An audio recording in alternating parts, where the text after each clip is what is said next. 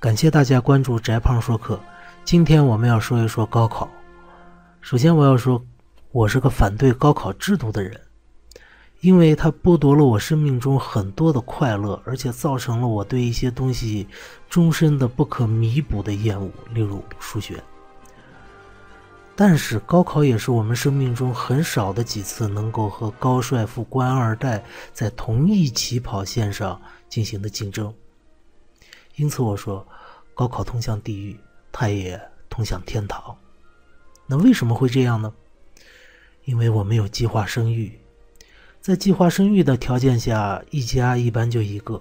等你长大以后，你不但要供养你的父母，还要供养你媳妇儿的父母，还有你媳妇儿、你自己、你的儿子、女儿，算下来最少七口人呐。这么巨大的生存压力，就逼着你不得不在社会上爬得尽可能高。那怎么在社会上爬得尽可能高呢？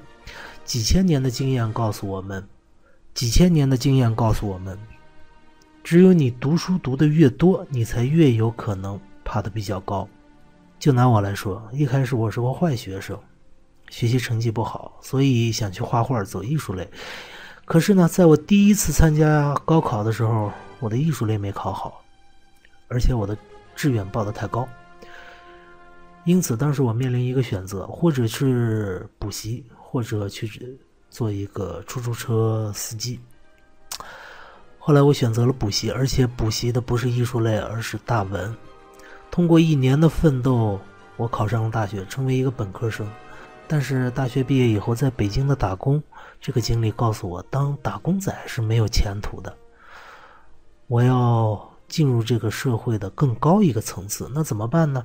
于是我辞了工作去考硕士，很荣幸考中了，现在成为一个教师。我不能说我的地位比别人高多少，我只能说，现在我感觉起码比我在北京打工的时候，我的社会地位和生存有了更多的保证，我能为我的家庭提供更多的供给。我走到现在，实际上是沾了高考的光，否则的话，我现在只能是一个出租车司机。高考对我来说，其实是一个修行，其实人生也是一场盛大的修行。你最后能达到什么样的境界，就取决于你在修行的过程里经历了多少的痛苦。你只有经历高考这样的痛苦，你才可能取到西天的真经。很多同学曾经跟我说过，高考太可怕了。这个老师，我文言文背不会。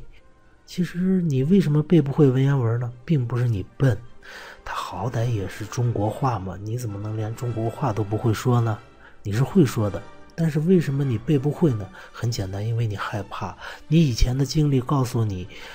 你在背文言文的时候很痛苦，你是害怕背文言文那个痛苦的过程，你仅仅是害怕。